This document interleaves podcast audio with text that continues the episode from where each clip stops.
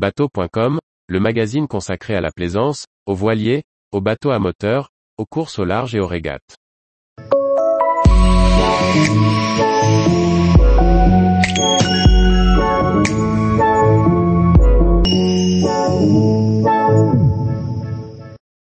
Vigicru, un outil d'alerte et de suivi des crues à savoir utiliser. Par Olivier Chauvin.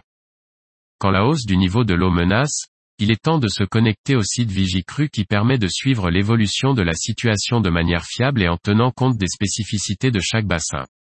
Plutôt que de se fier aveuglément aux paroles sentencieuses des anciens à casquette qui regardent l'eau monter en se carrant les mains dans les poches, il est préférable de se référer aux mesures fiables mises à disposition sur le site Vigicru. On y trouve une carte de France interactive qui permet de suivre les côtes et les courbes de chaque bassin versant. On saura ainsi si la tendance est à la hausse ou à la calmie. Le site Vigicru regroupe les données des stations de mesure réparties tout au long des principaux cours d'eau. La page d'accueil ouvre sur une carte de France qui utilise le code habituel de vigilance à quatre couleurs, vert, jaune, orange et rouge.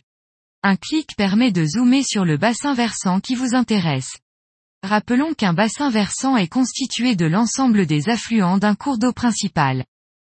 Une fois celui-ci affiché, on peut pointer sur chaque station de mesure pour afficher un tableau des côtes ou une courbe reflétant la situation en cours. À partir de ces courbes il est relativement aisé d'extrapoler l'évolution pour les heures ou les jours à venir. Bien sûr, une bonne expérience de la voie d'eau concernée permet d'affiner la lecture et de mieux estimer la vitesse de propagation de l'onde de crue. On comprendra aisément qu'il ne faut pas se limiter à la lecture des niveaux sur le lieu où l'on se trouve. Une hausse en amont va immanquablement se répercuter en aval, tandis qu'une hausse en aval peut créer une retenue qui va ralentir la baisse. Il importe donc de comprendre la topographie du cours d'eau qui vous intéresse, et de tenir compte des précipitations. En période d'alerte, un bulletin aide à l'interprétation. En plus de noter la réaction de la rivière par rapport à ses affluents et les temps de propagation, il est recommandé de relever des côtes de référence en fonction de vos propres repères, bord du quai ou trottoir par exemple. Cela vous permettra dans le futur de prévoir les conséquences de la hausse sur votre environnement direct et de ne pas oublier les bottes le cas échéant.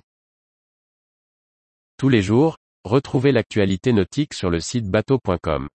Et n'oubliez pas de laisser 5 étoiles sur votre logiciel de podcast.